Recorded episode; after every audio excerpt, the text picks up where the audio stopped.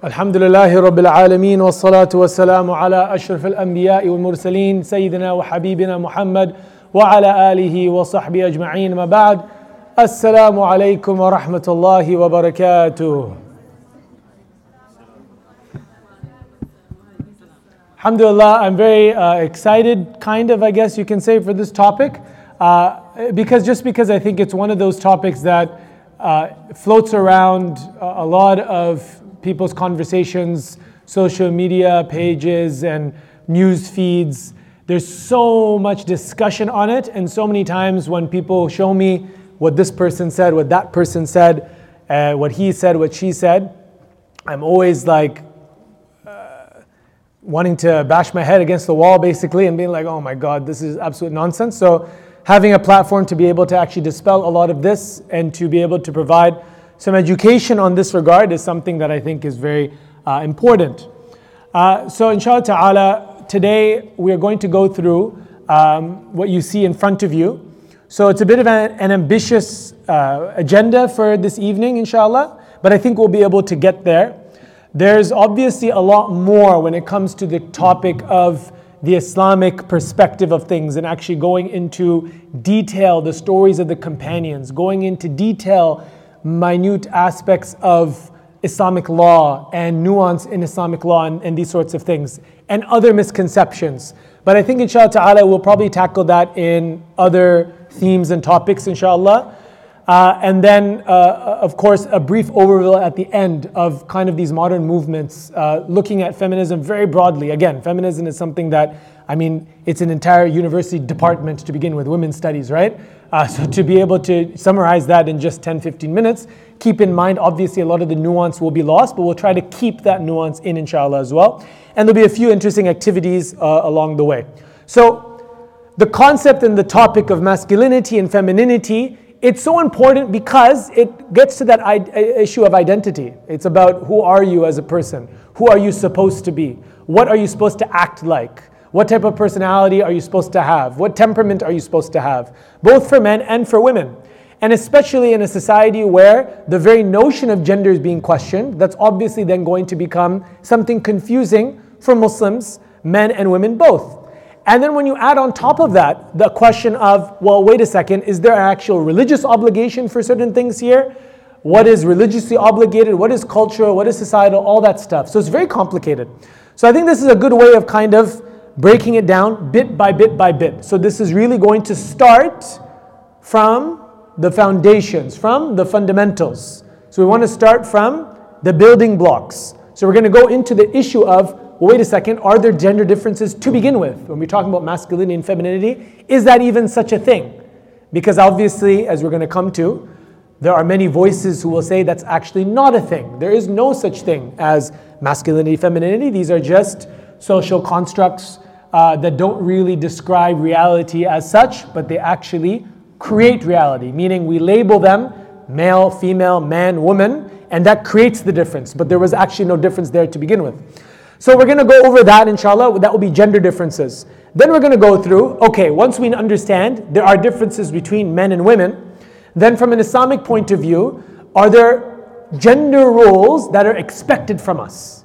Are there things that as a Muslim woman I have to do? And are there things as a Muslim man I have to do? Are there things that are optional? Are there things that are up to me? Are there things that are up to the family and how they wish to organize themselves? So that's going to be a bit about gender roles in Islam. Then we're going to turn to, and this is very important because this is something that is the case with almost every contemporary issue, any confusion differing amongst Muslims. We have to return to that first generation of Islam. Will you really realize when you study the first generation of Islam, how intelligent, how forward-thinking, and how much of an incredible generation it is. And people will say, oh, well, you know, that's 1400 years ago, how's it relevant? It's all relevant. You just have to have the mind to see the parallels and understand how it's relevant. So I'm going to just take us through the examples of some of the Sahaba of the Prophet Sallallahu Alaihi Wasallam that will help us understand, okay, I understand there are gender differences, okay, there may be some roles that are for men and for women, or maybe they're not, we're going to go over that inshallah. But then it's like me as an individual, my interests, the things that I'm passionate about, the things that I want to be, they don't necessarily fit to be stereotypically male or typically female. Do I have to repress that aspect of me? And do I have to kind of suppress that and say, oh no, I should just be as a Muslim woman, I should be like a woman, and as a Muslim man, I should be like a man, and I should suppress these aspects of my personality. So we're going to go over some examples of the Sahaba to shed some light on that. And then inshallah, after that background, then we'll be ready with that background, with that preface, with that background knowledge, to then understand feminism, the red pill movement and whatnot. Without that background, it's a mess, honestly. And that's what it's become when, subhanAllah, you look online, amongst Muslim spaces, when discussing these things, wallahi, it's a complete mess. It's a complete mess. It's sad, the level of discourse. It's sad, the level of understanding that you see. And it's sad to see the voices, of course, that are the most heard and the most viewed are not the voices that are the most intelligent or the most knowledgeable about Islam or the most scholarly at all. They're the ones who are the most savvy with social media, knowing how to get YouTube clicks and all these things. They become these influencer personalities. And subhanAllah, many Muslims then look up to them. You know, they're seen in online space as a person of influence, as a person of some level of religious, validation or qualification. But in reality, subhanAllah, nothing could be further from the truth. So that's inshallah on stock for today. So let's start with gender differences. Masculinity and femininity. This part's going to be a bit academic, so I do apologize, but there's going to be an interesting activity afterwards that will make up for that. So when we say what is masculine and what is feminine, what is a man, what is a woman, and when we talk about these things, we need to understand, just to cut through everything, make it very clear, what we're talking about are temperaments.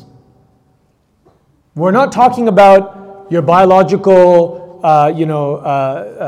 gender. We're not talking about your whether you're a man or a woman from a biological point of view. When you're talking about masculinity and femininity, these are temperaments. They're personality patterns that are associated with each biological gender. Does that make sense?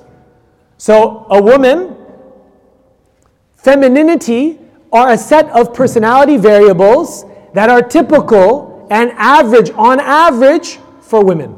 And we call that femininity. Masculinity is a set of personality variables, a pattern of personality variables, of temperament, that is associated and typical on average for biological men. Does that make sense? That's the first key point. Now, for an individual woman or for an individual man, what is it that influences their general personality? So that has to do with your genes and your hormones, right? So the level of testosterone for the man is obviously much higher. The level of estrogen for women is much higher. And that manifests, that physiological difference manifests as personality traits as well. As we know, testosterone is associated with risk-associated behavior, competition, these sorts of things. And progesterone and estrogen and these sorts of things are not as associated with that type of those types of behaviors. So genes and hormones are a big contributor to your overall personality of who you are. So I put those as red because those are individual factors. So that's basically how Allah created you. And Allah created you in other ways as well, but as you are physically, that's who you are physiologically. Your genes and your hormones. So that has a huge impact on your personality and your temperament. For men, it will drive them towards more masculine traits. For women, it will drive them towards more feminine traits. This is rooted in genes and on your level and your hormone levels. And within genes as well are things that run in the family, right? So there are certain personality variables that are associated with genetic traits that then get passed on to the next generation. You know, people who are a bit more in a we'll get into the personality variables later on. I won't introduce them now. But anyways, sometimes there's a level of personality that's hereditary and are common towards particular families as well. So genes and hormones, that is part. But look at the green aspect. This is environment. So the first one is, it is an individual. The second one here is your environment. So from an environmental point of view, there is a lot of influence on your personality. Family, so I don't mean by that genetically, I mean like your family culture.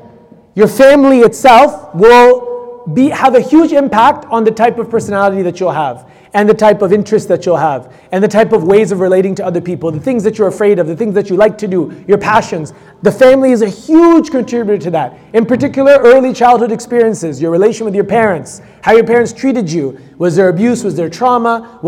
How was it when you first encountered, failure?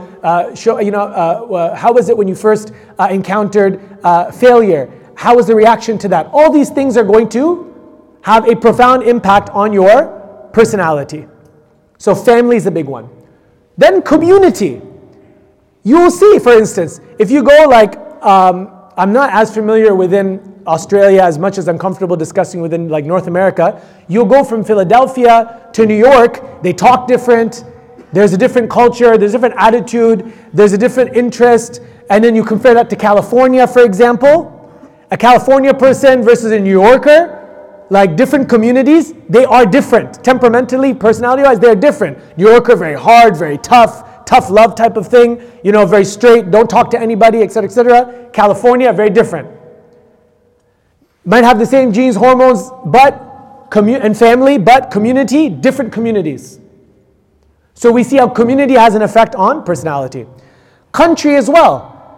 Huge differences in the Muslim community that I see. In Australia, even within Australia, Queensland, New South Wales, and Victoria, Melbourne, Brisbane, Sydney, different cultures, different, you see the Muslims, they are different.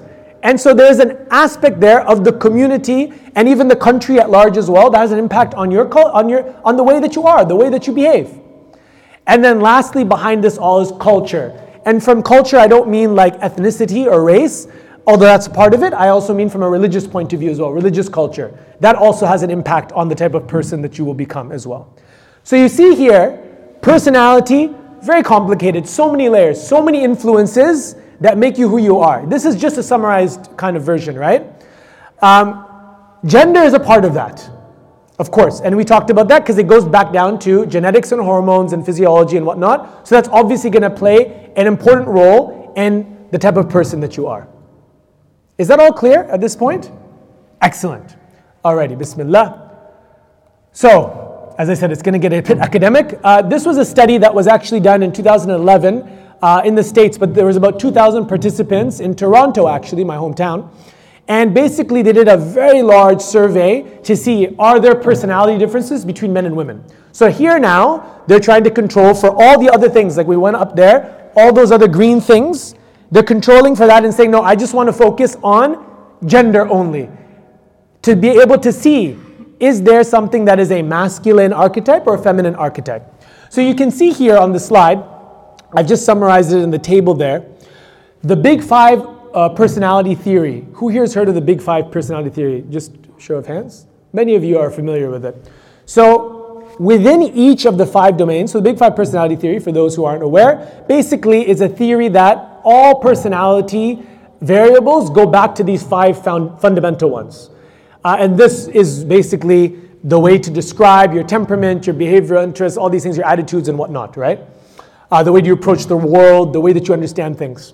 So these are the five general personality traits. Within each five, there are these two domains within each five.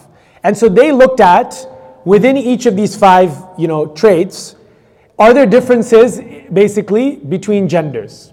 So, to be very quick, extroversion is of course someone who's oriented to the external world rather than introversion, which is internal world. Extroverts like to explore the world, they like to interact with the world around them, etc., etc. Introverts are more interested in their own internal state, things that are closer to them rather than outside. Generally speaking, that's why introversion is associated with higher intelligence and IQ, because they're more interested in what's happening inside their mind. So introverted people are smarter on general than extroverted people. So there you go. The second one is agreeableness. Agreeableness is essentially your approach to conflict. People who are conflict averse and wish for harmony, these are people who are described as agreeable. Generally, people who are compassionate, kind, wanting to relate well with other people, they're high in agreeableness. Obviously disagreeable, not afraid of conflict, very much focused on negotiation, getting what they want, etc., etc. Conscientiousness is you can say, your discipline, working hard, that sort of thing. is conscientiousness. It's your ability to not problem solve, it's your ability to actually basically get done what you want to get done. That's your conscientiousness, working hard and these sorts of things, work ethic. Neuroticism is your propensity to experience negative emotion. So anxiety and worry. Are you a worrier? You know, people say, are you a worrier? Do you worry a lot? Are you anxious quite a bit? Are you very volatile with your emotions? That's neuroticism. And then openness. Openness is either to experience or ideas. So openness is basically associated with people who are creative. So like art and these sorts of things. That's openness. Or even ideas, philosophy, like abstract ideas, like philosophy and these sorts of things. So that's openness in general. Openness, again, is the one that's associated as well with intelligence. So when it comes to masculine, feminine, you can see the domains there. So they did find statistically significant differences between men and women. And keep in mind, this is in Toronto, which is a very kind of liberal kind of place. And obviously the West, which is already kind of trying to break down barriers between men and women. So the fact that they're still finding differences here only kind of makes this point very clear that obviously there are personality differences between men and women. Of course, if you were to do this study like in a more culturally traditional place, or you know, in the Middle East or in Asia, these would be even much more pronounced, of course. This is obviously in the West, but they're still finding this. So assertiveness is associated with masculine, is associated with men. So obviously men are by and large more assertive, but for women, so their extroversion is more about their enthusiasm rather than assertiveness. Agreeableness, that's one of the largest personality differences that you find between men and women are by and large a lot more higher in agreeableness than men, both in compassion and in politeness. Conscientiousness, you see there, men associated more with industriousness, and for women, more orderliness. So orderliness is basically how it sounds, right? Basically ordered spaces, hygiene, that sort of thing, having their schedule organized, being organized, that sort of thing. Industriousness is more work ethic, hard work, that sort of thing. Neuroticism, both are actually for the women, volatility and withdrawal, which is kind of basically withdrawing from a confronting experience. And then openness, men are generally associated more with ideas, and feminine with and women more with experience. So that's what the research shows.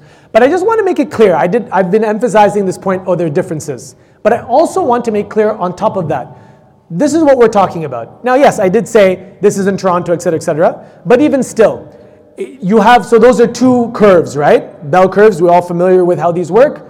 So the dotted line one is the woman and the other one is the man. So this is the most pronounced. So those are the two distribution curves.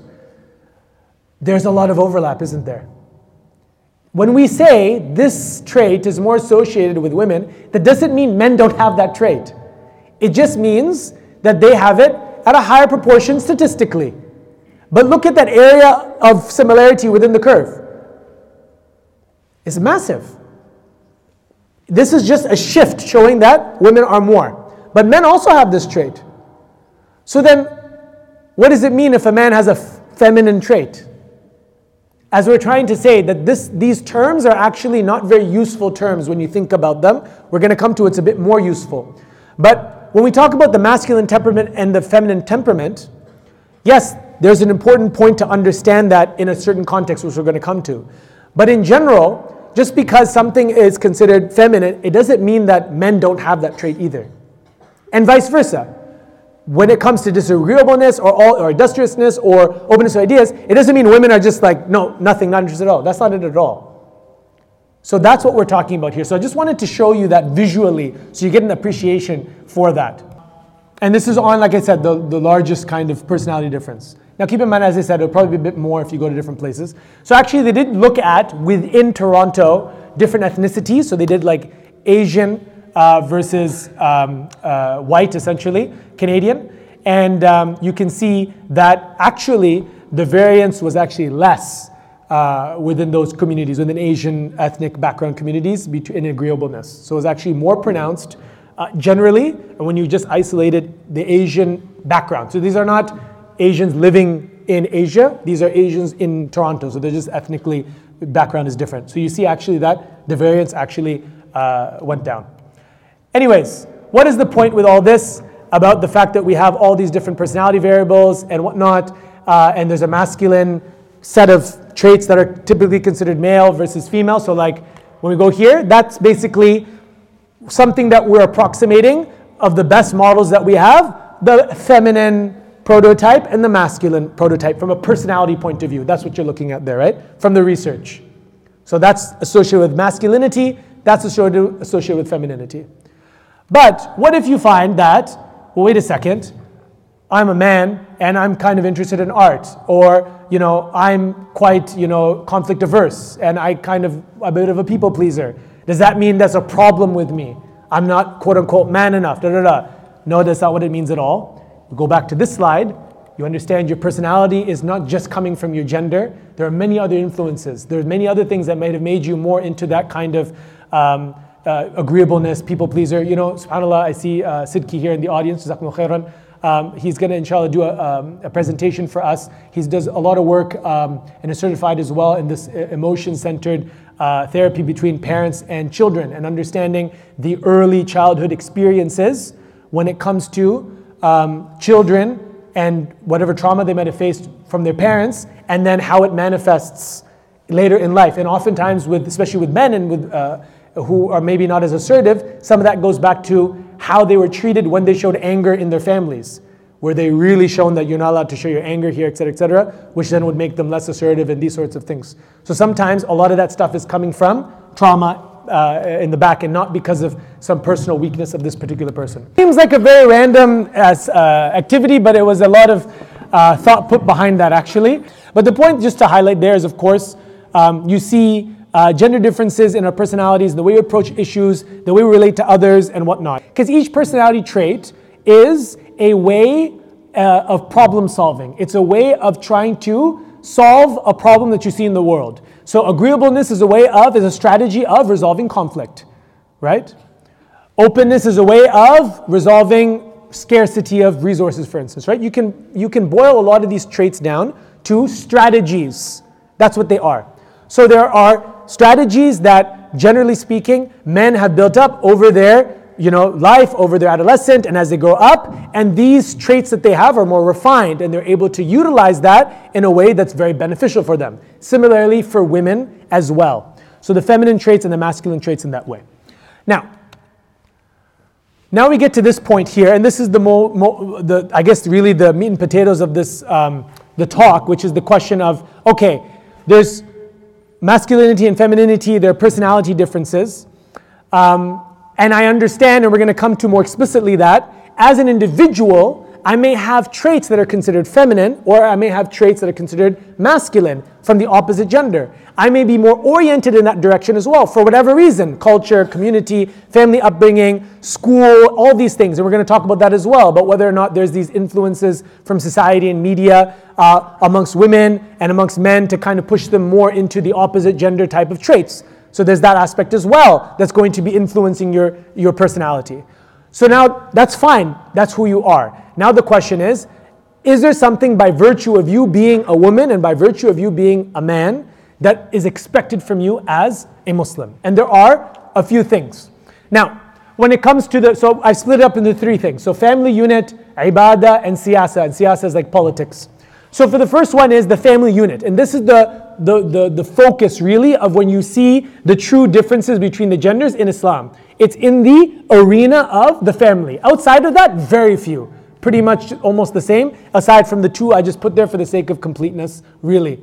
Outside of the family unit, everything is really the same between a Muslim woman and a Muslim man, generally speaking.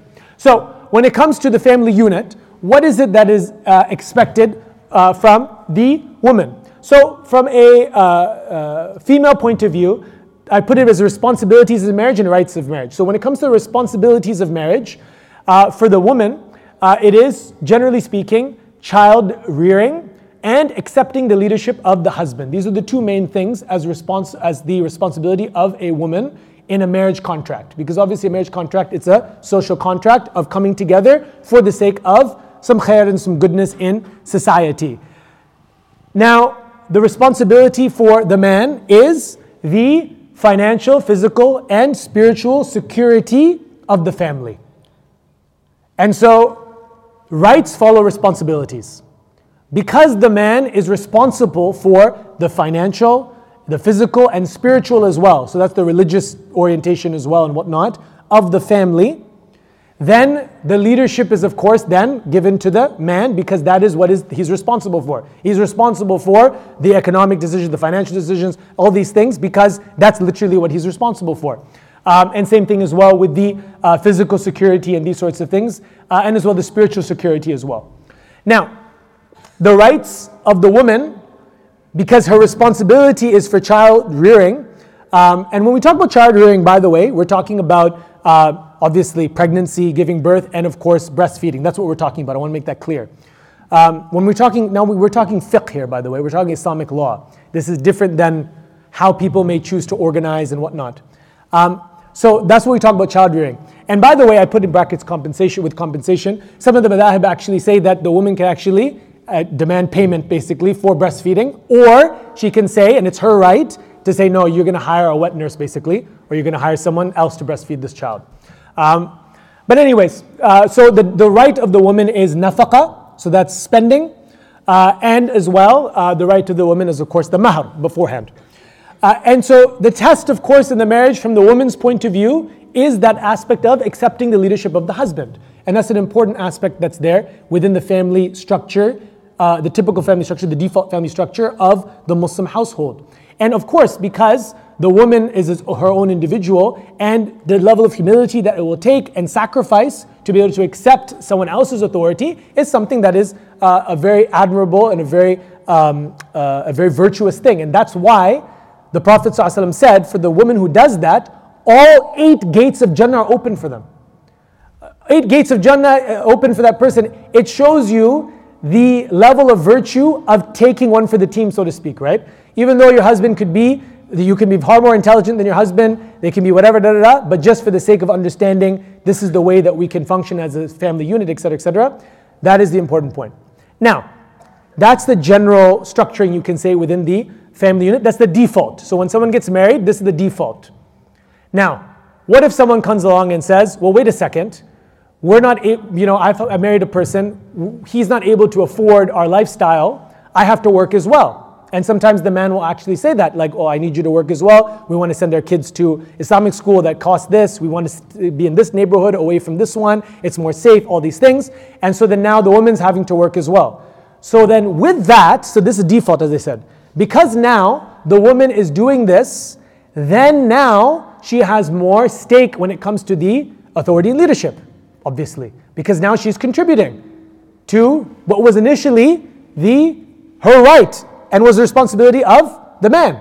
But now if this is the case and society's evolving and whatnot, and this is required, then obviously then, so do you understand these aren't fixed? So oftentimes the confusion is these are fixed.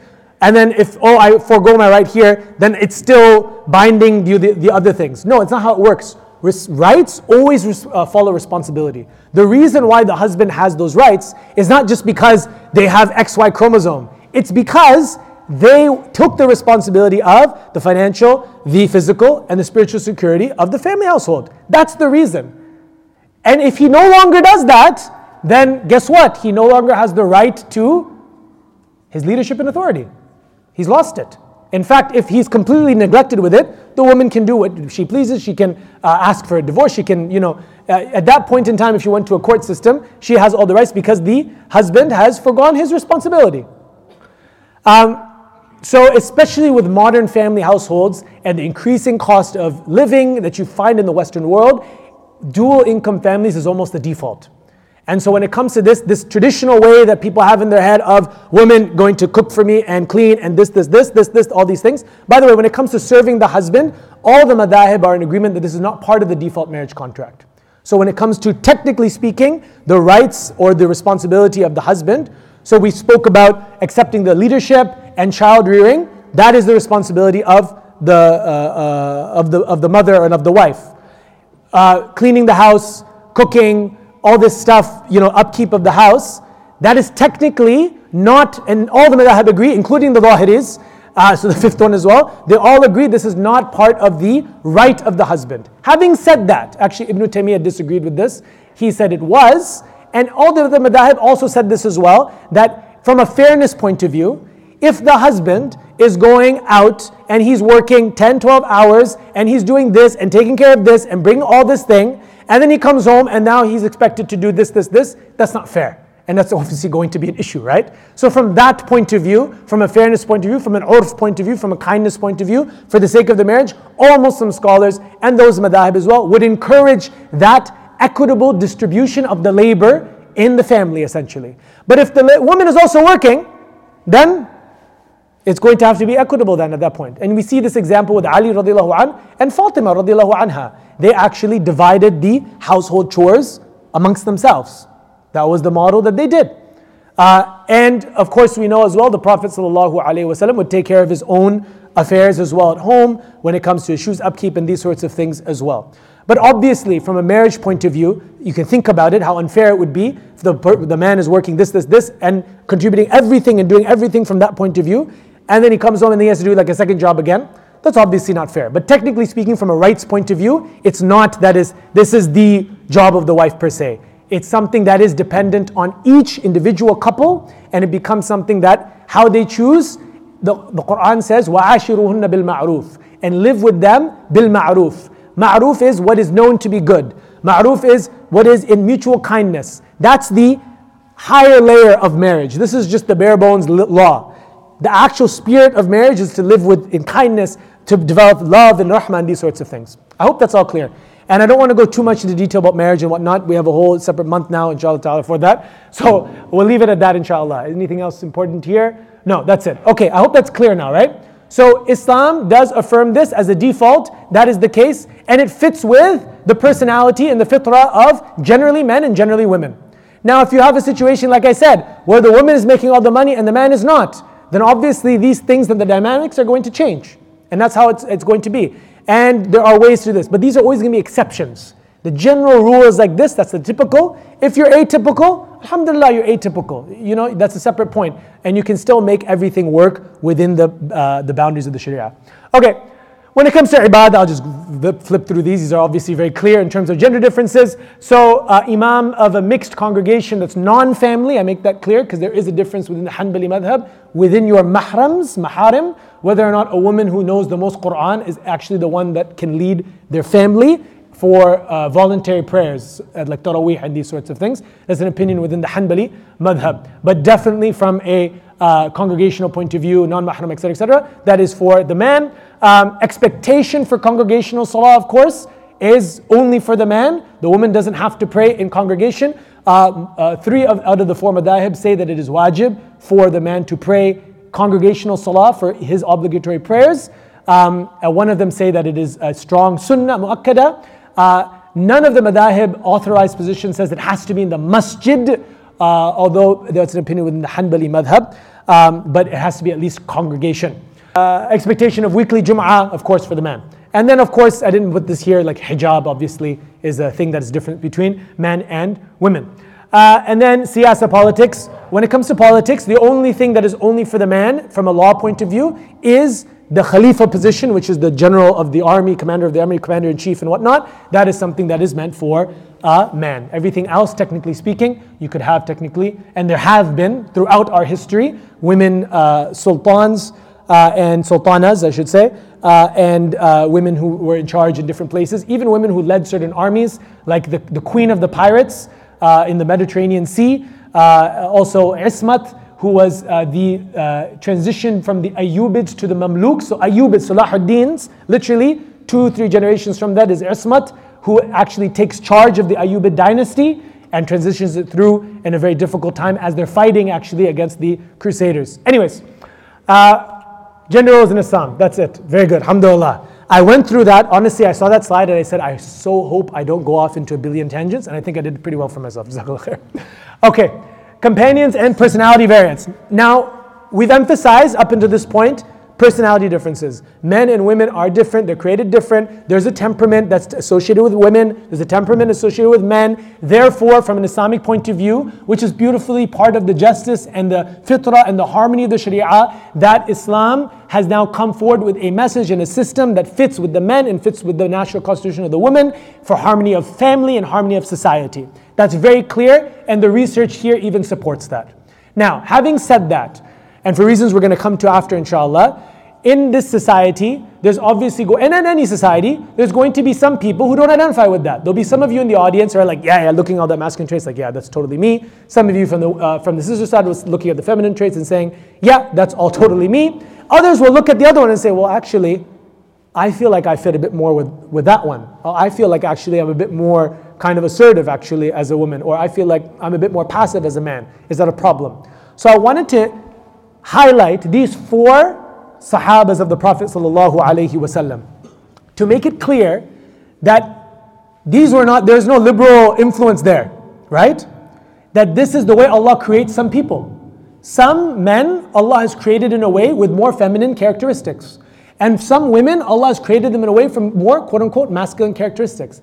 That doesn't make them negative in the sight of Allah in any way. But rather, each person goes with what they have, and they come to the ummah, and they come to Allah with that, and they serve the ummah how they can within the boundaries of the sharia. So we first turn to Umar ibn Khattab radiallahu an, who's of course a man, and of course very much embodying those typical masculine characteristics, his assertiveness, he was certainly not conflict averse, his focus on doing what is right and standing up for goodness. You see now the good manifestations of those masculine traits, because those masculine traits can be used for evil as well. But Umar al-Khattab used it, his sacrifice, subhanAllah, he'd go on his nightly rounds. He took it seriously, his responsibility to take care of the people. He would go on nightly rounds and make sure, is there anyone that's still hungry? Is there anyone that needs anything? As a khalifa of the most powerful entity at that time, he's doing this, Umar ibn Khattab radiallahu anhu. So of course that's there. And on the other one you have of course Khadija radiallahu anha, the supportive role that she took in the life of the Prophet sallallahu alaihi wasallam, embodied that kind of feminine energy, you can say. Her level of commitment to Islam, her care for the Prophet sallallahu alaihi wasallam, her consolement for her, as well as, and this is the point with Khadija radiallahu anha. In fact, I was trying to even find, I was thinking in my head about female sahabiyat, and I was like, can I find a very typical kind of quote unquote feminine? And every single example, Aisha, Khadija radiallahu anha, Salama, all these different examples, I was like, well, wait a second, there's a lot of what we would consider masculine traits there. So I always try to go to the next one. And I said, perhaps that's my own bias coming from the West, where I'm constantly being told, well, this is the way, this is the masculine temperament, this is the feminine temperament. Perhaps this is the way that the women were in that time, which is different than they were now per se, Allahu A'lam. But Khadija radiallahu anha, of course, is not a person that was completely 100% passive herself. She was a person of wealth, she was a person who had property, she was a person that invested, she was a person that was relied upon for her financial means as well. But that didn't make her less of a woman, na'udhu billah. But she brought that feminine energy to the da'wah of Islam, and in the most perfect way, and manifested in the most perfect of means. And that was her role of support of the da'wah, her emotional comforting of the Prophet sallallahu alaihi wasallam, and of course her sacrifice as well. SubhanAllah, during the boycott, she didn't have to starve with the Muslims, because she technically wasn't boycotted, but she chose to be a part of the community, to actually feel that sense of unity amongst people. And SubhanAllah, that was probably one of the reasons why she died shortly after that. SubhanAllah, Khadija radiallahu anha. Now, I want us to pay attention now at the other extremes. Hassan ibn Thabit radiallahu anhu, so he's a male companion of the Prophet ﷺ.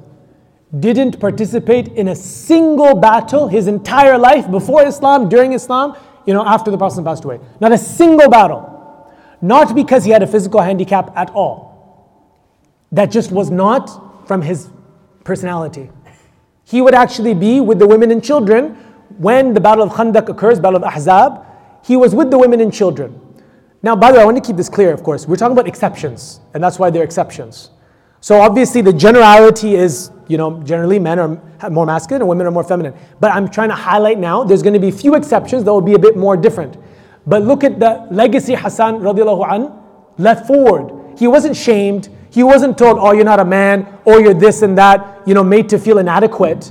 No, but instead, the Prophet ﷺ focused on what he could contribute, and he elevated it to such a level that the Ruh al-Qudus, Jibreel alayhi salam himself, the Prophet ﷺ testified, he is there with you and he is aiding you. What was Hassan ibn Thabit's, trade? Poetry. It was poetry. So you can understand, that kind of man that's more into art and that's a bit more kind of that type of temperament and whatnot. So Hassan ibn Thabit was a poet. And that was his focus. And so he would be the prime person to respond to the poetry and the propaganda of the Quraysh. So in that time, the media, the Fox News and the Channel 9, all this stuff, that was the poetry at the time, right? That was their, TikTok videos and their this, that and whatnot. It was the poetry that they would make. So they would see, oh, this poetry, now it's gone viral, literally. It'd be like, this poem's gone viral and it's insulting Islam. It's insulting the Prophet Sallallahu Alaihi Wasallam. And so then, the Prophet ﷺ would call, who's going to come and respond to them? Hassan said, that's for me, right? And that's his role. And he was so significant, he actually had, in Masjid al-Nabawi, you have the minbar of the Prophet ﷺ, and you had the minbar of Hassan ibn Thabit. So this was a man that was not shamed because, you're with the women and children, all this stuff, that type of attitude. No, it was understood, okay, that's how you are, khalas. Then, what can you do now? What can you do? And that's what he could do. And that's what he used. He figured out what he was good at. And the Prophet ﷺ encouraged, say, khalas, this is it for you then. Now, Nusayba radiallahu anha, subhanAllah, what can we say about Nusayba bint Ka'ab, Ammara, subhanAllah, radiallahu anha? One of the most inspirational companions you'll read about is Nusayba radiallahu anha. She was a person, opposite of Hassan ibn Thabit, but a woman who participated in Uhud, in Khandaq, was there at Hudaybiyah, was there at Hunayn, was there in Yarmouk. This is after the death of the Prophet ﷺ. She was there of the few women. So when the Medinans, the people of Medina, the Aus and the Khazraj, went to the Prophet ﷺ to give the bay'ah, to say, we are with you and we're going to give you our allegiance. And then the Ka'b ibn Malik radiallahu anh, he says, and there were with us 2 or 3 women. One of them was Nusayba radiallahu anha. Nusayba radiallahu anha, subhanAllah, she was the one on Uhud who was of the few, like there's maybe a handful, like 10 companions that shielded the Prophet ﷺ from the hundreds of people that are trying to kill him. The Prophet ﷺ said this is his vivid memory of Uhud. I looked in front, I looked left, I looked right, I looked behind me, and all I saw was the sword of Nusayba radiallahu anha. And she didn't come initially as a combatant, by the way. She came initially to provide support, nursing, whatnot. But when some of the Muslims started to flee, and Nusayba recounts this, I saw the Muslims were taking off their armor, throwing it out, and running away. Because obviously you want to be lighter, right? And they're throwing away their swords and whatnot. And Nusayba says, at least give them to someone who's fighting. She sees what's on the floor, she picks up a shield, she picks up a sword and she goes straight into the chaos to the Prophet Sallallahu Alaihi Wasallam. Allahu Akbar.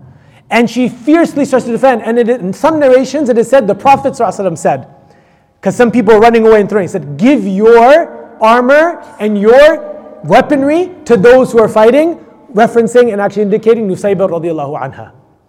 SubhanAllah. A warrioress. A woman of great strength and bravery. Can you imagine putting yourself in that scenario? You have no armor. You are not armed at all for this at all.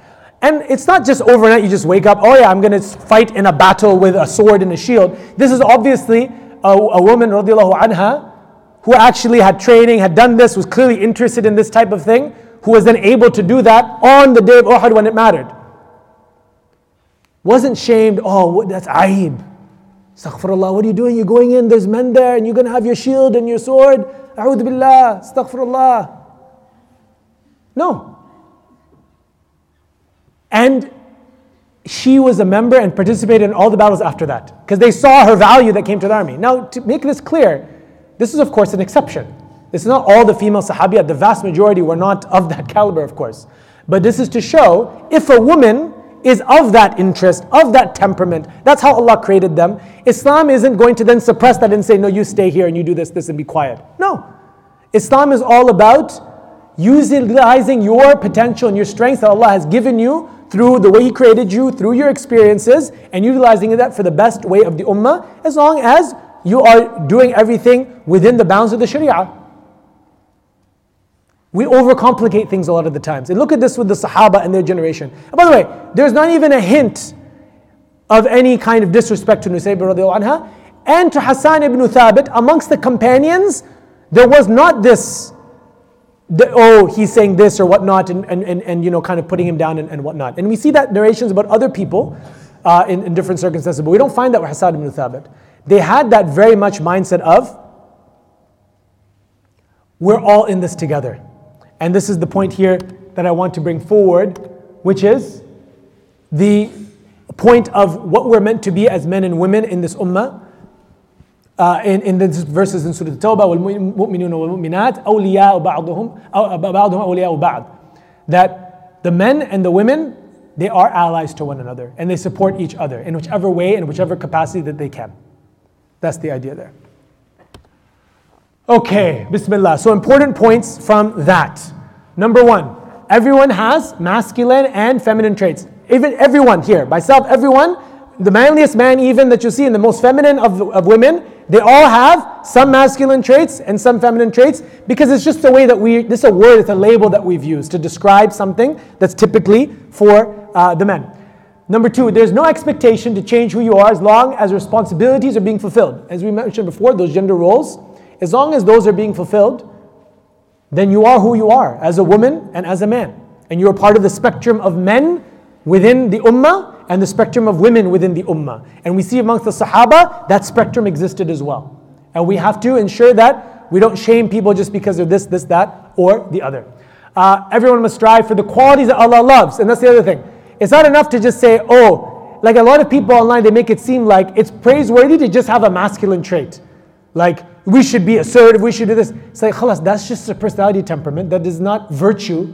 That's not taqwa. That's not actual piety, that's not humility, tawadu', that's not gratitude, that's not actual, justice. It's just a personality temperament, it's a strategy. The next step, which is the point, is to build from your traits the khulq, the actual character from that.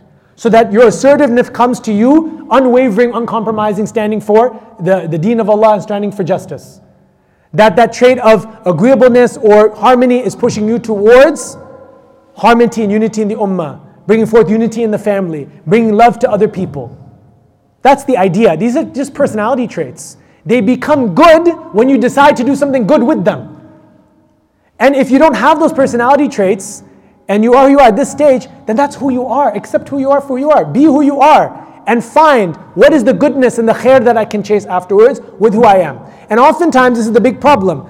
And I don't think I have a side on this, but it's an important point, which is that society will push man or woman to be like the opposite gender. So you feel this pressure as a woman in particular. I have to be like, I'm not valuable unless I'm being like a man. And then from the other side, maybe from religious circles, you're pushed, no. You're only valuable if you're like this, that. So there's two sides pushing you different ways. And you don't know if you being yourself is actually something that's valuable. No, Allah created you how you are. And Allah can love you for how you are if you use what He's given you for what is khair, what is good. That's what Allah wants from us. Not this person's expectations and this person's expectations. It's what does Allah want from us. And fulfilling that. That is the key and that is the essential. And as I said, there will always be exceptions and whatnot to gender norms, and that's okay. And then from the collective, then we can make general understandings, general spaces for men, general spaces for women, that are then typical masculine, feminine spaces from the general. But as individuals, you have to figure out yourself. You as an individual, couple, how is your relationship going to be based on each person's dynamic? And how is it going to work? And how is it going to move the ummah forward? And how is it going to move you closer to Allah Azza wa Jal? Now, I do want to make this point very clear, because this is an important point not to be confused with what I talk about. This is an important point, this is a major sin in Islam, which is imitating the opposite gender. Right? Tashabbahat, the imitation, you can say, of the woman and the imitation of the man from the other, so the opposite gender. So there's a few ahadith about this, and this one is actually in Sahih Bukhari. Ibn Abbas radiallahu anhuma, he narrates two versions that la'na Rasulullah sallallahu alaihi wasallam either ala yani the one who is like the one who imitates man and imitates women, so like vice versa, or the mukhanath, or the so the mukhanath is basically like an effeminate man. It's a term just used for an effeminate man. So both of these are referring to the imitation of the opposite gender. Now there's two ways you can look at it: with choice and without choice. With choice, that's very clear.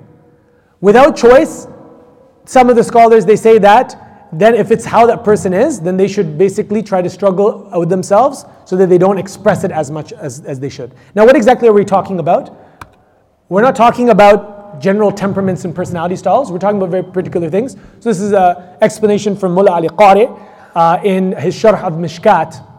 So he essentially, he explained that when it comes to the imitation of women or men, it's in regards to dress, in regards to color, in regards to voice, in regards to general behaviors.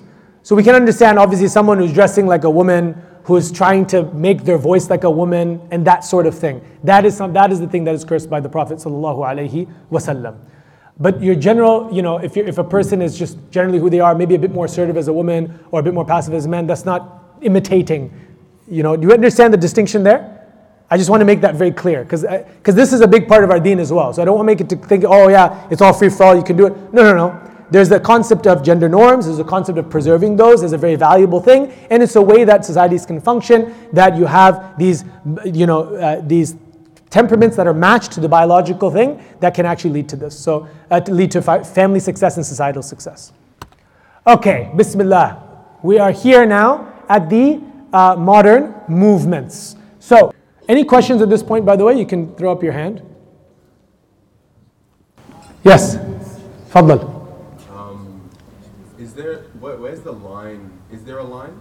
Or it seems to me that throughout this entire presentation, it seems as though it's this personality trait complex is more of like a spectrum, or like a spectrum where women are pushed towards naturally within the more feminine side of that spectrum, and men towards the more masculine side of that spectrum. Yeah. But then when it comes to the imitation of men and women, Excellent question. JazakAllah khair. Excellent question. So the question is basically, so when we spoke about masculinity, femininity as temperaments, it's basically a spectrum, and that's the diagram you can see there. But then when it comes to the fiqh of it, like imitating men, imitating women, then where is the red line? So one of the red lines is choice. You're not naturally like that, but you are choosing to put on a dress. But obviously that's the case. Even without choosing, that would be the case. But you're choosing to speak in a very feminine way. You're choosing to choose feminine colors, but it's not necessarily your temperament. The second one is without choice. So there's a red line for them too. So the red line for the choice is a lot further up. The red line without choice, so many of the scholars that discuss Ibn Hajar and others, they talk about lifelong, basically, it's a struggle and resistance. And they say, your voice, your way you dress, you should do it as the norms of how men dress. So dress is a red line. The colors as well, like that are known for this. They talk about henna as well. The classical ulama, Al-Shimul Al-Qari, talks about this as well, like henna, nail polish, and these sorts of things. These are red lines, objective kind of things that you can see. So they a lot have to do with appearance. But when it comes to make it clear, when it comes to then your personality trait, like being a passive person, or being soft, or kind, or gentle, or not being interested in kind of cars and sports and these sorts of things. That obviously is, that's fine. There's no problem with that. That's not imitating women just because a man is like that. Does that make sense? Excellent, perfect. Zakmu Khiran. Excellent question though. Okay, feminism and the red pill. Please bear with me, I know we're going a bit late, but I think this is important stuff. We're just gonna whiz through this. First wave feminism. So feminism comes in, it's a European movement. This is not a Muslim movement, it's not coming from the Muslim world, it's a European movement because of the European challenges towards women in that time. And you'll see how remedial it was just literally 100 years ago, less than 100 years ago in some places. So this feminism movement was born from that. So in that vacuum, I mean, you have the Catholics debating whether the women had souls or not, okay? That's what we're talking about here, that's what we're dealing with, okay? So first wave feminism. Property rights, subhanAllah, and the right to vote. This is what it was about. And so look at the dates that you have there. In Europe, 1984 was the last year that actually a European country finally ratified that women had the right to vote in the federal elections, unrestricted. And you see, France, 1944. Those guys who try to say, I'm champion of women, blah, blah, blah, all this nonsense, bakwas. 1944. And even Great Britain and whatnot, 1921. Now we get to the other waves. So that's first wave feminism. And we're going to talk about Islam after, inshallah. Second wave feminism, it then transitioned to economic, political, social equality, basically. So really advocating for equality in everything. Before it was, at least let us own property and give us the right to vote. Now it became, well, we should be everything, equal in everything. And so the focus here, this was from the 60s, the focus was a lot on the wage gap, that men on average were paid more than women with equal skill, harassment in workplace, things like boys' clubs, elitism, and all these things like this. This is the characteristic of second wave feminism. Also within families and these sorts of things, this push for kind of extreme level of equality or sameness, you can say. That was second wave. Third wave, which was started in the 90s and until present, this you can start to call radical feminism. This is this idea that men and women, there are no real differences. This is socialized, and this is obviously being influenced, if you remember 2 weeks ago, postmodernism and critical theory and whatnot from Foucault and whatnot, who started to then talk about structuralism and whatnot. So the radical feminism is this idea that men and women are actually, there are no differences, and that there's been this historical patriarchy throughout history that has always suppressed women and made men always in power, and now it's our time to kind of break free of all that patriarchy. And the point of third wave feminism is to destroy patriarchy everywhere. And then also there was this ethnic racial component to it, which is, second wave in the workplace is all white women basically and their problems, but what about all the ethnic kind of women issues? Fourth wave, which is very recent, which you see very clearly up in the forefront, things like Me Too movement, sexual harassment, rape culture, and all these things, that's the focus there. Then you have this post-feminism amongst women we're talking about, which is basically feminism is no longer relevant, it's achieved its purpose, we have a generally good kind of status with the men, and all this other stuff is kind of a bit of noise. Okay, areas of agreement with all of that, with Islam. Equality of the ruh.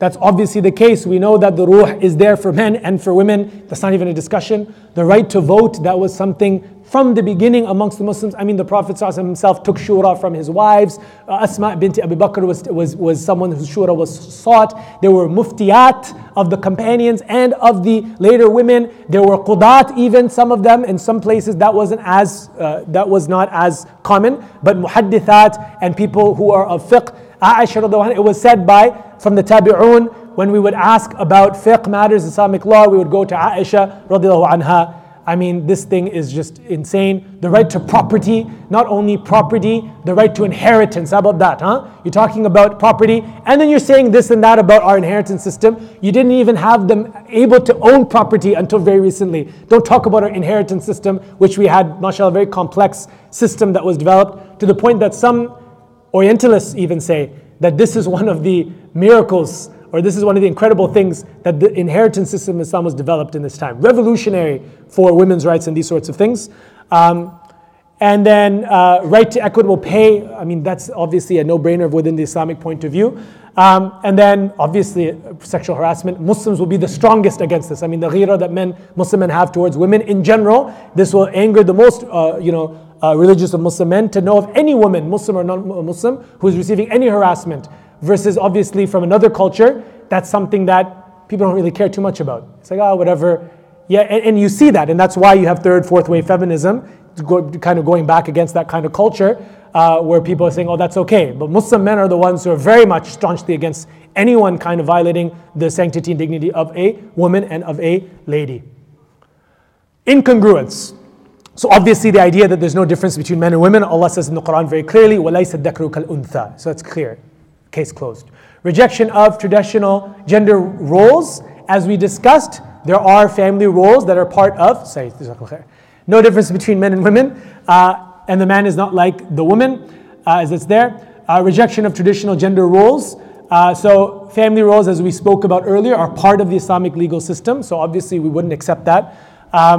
Hypersexualism, of course, is something that, with an Islamic point of view, would totally condemn. So there's this notion within feminism of the power of a woman is found in her sexuality, and men have privatized it within their own families for the only enjoyment of the husband, and that's part of the patriarchy and whatnot, but you should show it off to everyone and all this stuff because that's where your power will come and all this stuff. Using birth control as a means to engage in zina, and this was the big thing. Birth control and the birth control pill was huge revolution that spawned the sexual revolution, and feminism jumped onto this as saying, yes, for all women, they should take this. So now they are not burdened with the physiological burden of sexual intimacy because they can control whether they get pregnant or not. Because obviously before that, the women would keep the men in check, so to speak, because they're not going to engage in casual relationships because they can be left with a child to have to look forward to, to look after just themselves. So that's why men had to show their commitment, show this and whatnot, right? But then with this pill came and it became, now we're on the same playing field as men. Just like men can just do whatever they want, women can also do that. And we see where we are now today. Unrestricted abortion. Abortion in Islamic law is very complex as well, interestingly, and very nuanced. And there are a lot of ways in which abortion is permissible, but obviously the unrestricted kind of form is not there. Total rejection of the male opinion. And this is a thing that you see a lot in third wave, fourth wave feminism. Like, oh, you're just a man, you're mansplaining to me. Like, this would be like a huge, there's a feminist here, they had a heart attack that I've been here this entire time talking about femininity as a man towards a large group of Muslim women. That would be like, what the heck is this? This is patriarchy, blah, blah, blah. Obviously, as a Muslim, we understand our deen comes from the Prophet Muhammad Sallallahu Alaihi Wasallam. And so, of course, this is not a thing. We respect knowledge in Islam. And if there is a man that has knowledge, then men and women will take from him. And equally as well, if there's a woman who has knowledge, then the men take from the women as well. And this was the case from the Tabi'un, from the Salaf, and it was lost later on into the Khalaf. Why? Because of the influence of the West, influence of Greek philosophy. Which in Greek philosophy, when you know about the Greeks and what they said about women, that was a whole other bunch of stuff. So when Kalam came and the Greeks came, they disrupted this. But you always found amongst the muhadithun, amongst the hadith scholars who stayed away from that influence, there was a strong legacy of Islamic scholarship and women scholars, and women muhadithat, and women qurra. And you had many people who would have female teachers. That was not uncommon at all. You look at all the great, very famous ones who produced much works, they had dozens or at least up to 10 or 5 or 6 main female teachers. Ibn Taymiyyah, Ibn Hajar rahimahumullah, all of these scholars, they had women teachers. So this is something that we definitely need to revive in our times, because culturally there have been some issues. We'll come to that. I think that might be next. But anyways, yes, so scholars, as we said. So male opinion, that's not a thing here. It's about knowledge. And of course, each gender should recognize their bias and recognize as a man or as a woman, they may be coming to issues in a certain way and listen to the other gender to inform them of more social issues. But obviously from a religious point of view, we have no problem with that. Okay, neutral feminism. So neutral feminism, these are things of feminism that, it's basically Islam will not affirm or negate. It's just that's there, and you can maybe make an argument if you think socially it's an important thing. Encouraging women into stereotypical male professions. That's a haram, so to speak, to say, oh, we want more women engineers, or we want more women, in the mathematics department or philosophy department or something like this, because typically it's all men. Establishing female quotas in place of influence. Again, this is something that is neither encouraged nor necessarily discouraged in Islam. Obviously, the idea of seeking women opinion is something that is a sunnah and is something that should be done. But we're talking about saying like you have to fill this quota, have to make sure that this is the case. That's neutral, like I said. That's neutral. We can debate that to our heart's content. Okay, now the need for revival in the ummah. And this is kind of what I was touching on earlier. And this is an important point for women. There is a lot of problems within our community in terms of our spaces towards women. And there's a reason why many women are drawn towards feminist ideas. And it's very important for us to address these here. So number one, poor access to religious education. And this is a huge issue. If you look at many of the major institutions within the West and abroad, but not all abroad, but particularly in the West, it's very focused for men and very little access for women. It's not actually as open for women. Either the space that they're told to go to is like in a box, they can't see the instructor, they can't see the speaker, they don't know what's going on, etc. It's not advertised to them. Whatever it may be, This is a very poor kind of religious education. There's certain movements, I won't name any names, but after prayer they'll read hadith together and whatnot and all this stuff. It's like there's no concept of bringing women to actually include them in that reading of hadith and these sorts of things. And that is not the sunnah of the Prophet ﷺ at all. The Prophet ﷺ would teach the men and the women together in the same masjid. And the Prophet ﷺ would assign a specific day for the women to teach them particularly as well. This is actually something that was the case. A woman came to the Prophet ﷺ and said, "Oh, the men, when they're with you, they're at the front, they ask the questions, they're surrounding you. What about us?" So the Prophet ﷺ started to dedicate a day in the week for women in particular. So that is against the sunnah. Also, from a societal point of view, who are the people who are going to be raising our children? It will be our women. So shouldn't they actually be the ones, when it comes to religious education, shouldn't they be the primary target then? I mean, the man is, many men, they're going out, this, they don't have a time to spend much time with the children. And then they take this, learn this, and khalas is finished. Shouldn't the women be our actual priority when it comes to this? Poor access to spiritual spaces as well. Because of the fact that it's an obligation for men and that the better salah for the women is at home, then we think it's an excuse then to make within our spaces, within our masajid and whatnot, like little closet space, sometimes literally looks like a jail cell, and like put them there, not taking care of it all. It's locked all the time. You'll come in from Maghrib, it's locked, it's dark, go around the back there, sister, no, not this. I mean, we're in a society now, the woman is going to university, they're going to school, they're out with their friends, etc., etc. Don't you think then, if they're out, the best place for them to come is the masjid? Like you say, oh no, your best place for you to pray is in the home. Like khalas, like this is just common sense.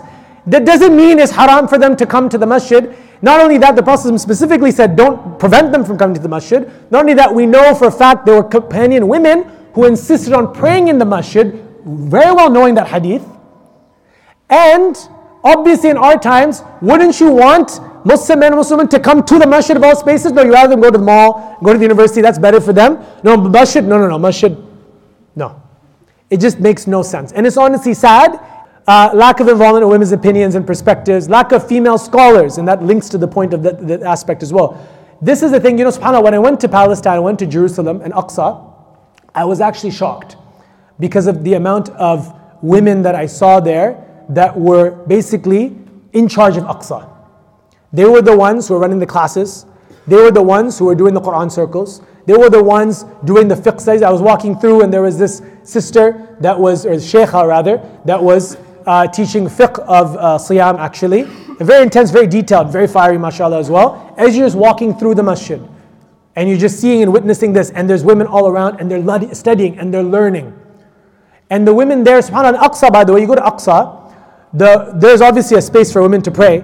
But after the salah, as it was in the time of the Prophet ﷺ, in the masjid of the Prophet ﷺ, and when you look actually overseas, they are actually more forward than us here in the West. Like, we're talking about, oh, that's, you're going to say to me, akhi, oh, you're being liberals or here, you're this, that or the other, blah, blah, blah. And, this. And I'm like, I'm just telling you what's happening literally in Masjid Al-Aqsa. Right? All I'm saying is, can we not have a masjid that's like the model of Masjid Al-Aqsa? That's all I'm saying. This is not some revolutionary thing. This is the way that it's always been, mainstream Islam. That's why you had all these names, subhanAllah, more than 8,000 female scholars. This one, Sheikh Akram Nadwi, he wrote the muhadithat. 8,000 Muslim women, he gave the brief biography of all of them, multiple volumes. That's how it is. You can think in the culture we have here in the West, it's not just in Brisbane, it's in the West completely. You would think, how is that even possible? Right? But it's because we come with our own cultural backgrounds and force this on this and whatnot and just give no concept and just honestly future thinking as well. So, yes, that's what I wanted to say about that. Bismillah. Okay, let's finish up with this one inshallah. The red pill movement. So the red pill movement is the counterpart to the feminist movement and it started really recently. So we're talking 2012 on Reddit, of all places. And basically there's always been this undercurrent of men who are upset with the changing roles and increasing women's rights in the 20th to 21st century. And there's the red pill movement, basically the idea is that men are dominated in society and women are the ones who hold the influence and the power. And there's very strong focus amongst them on relationship dynamics and basically this focus on developing quote unquote game from men to basically be able to win over women and act in certain ways and whatnot. That's the focus of much of the red pill movement. And then there's the black pill movement, which is now saying, no, we're not going to change how we are. And you know, women, and they're upset that women only go after good-looking men and that they would not go after them if they're ugly and whatnot, all this stuff. Honestly, this is the level of maturity that's there in this one. And but subhanAllah, the black pill is basically where they say the solution is not to play their game, but it's to change the game. And they say that by basically mass murders, shootings and whatnot. And these are the people that inspire these people who shoot up like women and all these things that have happened, mass shootings you see in the West. So that's the black pill as an offshoot of the red pill.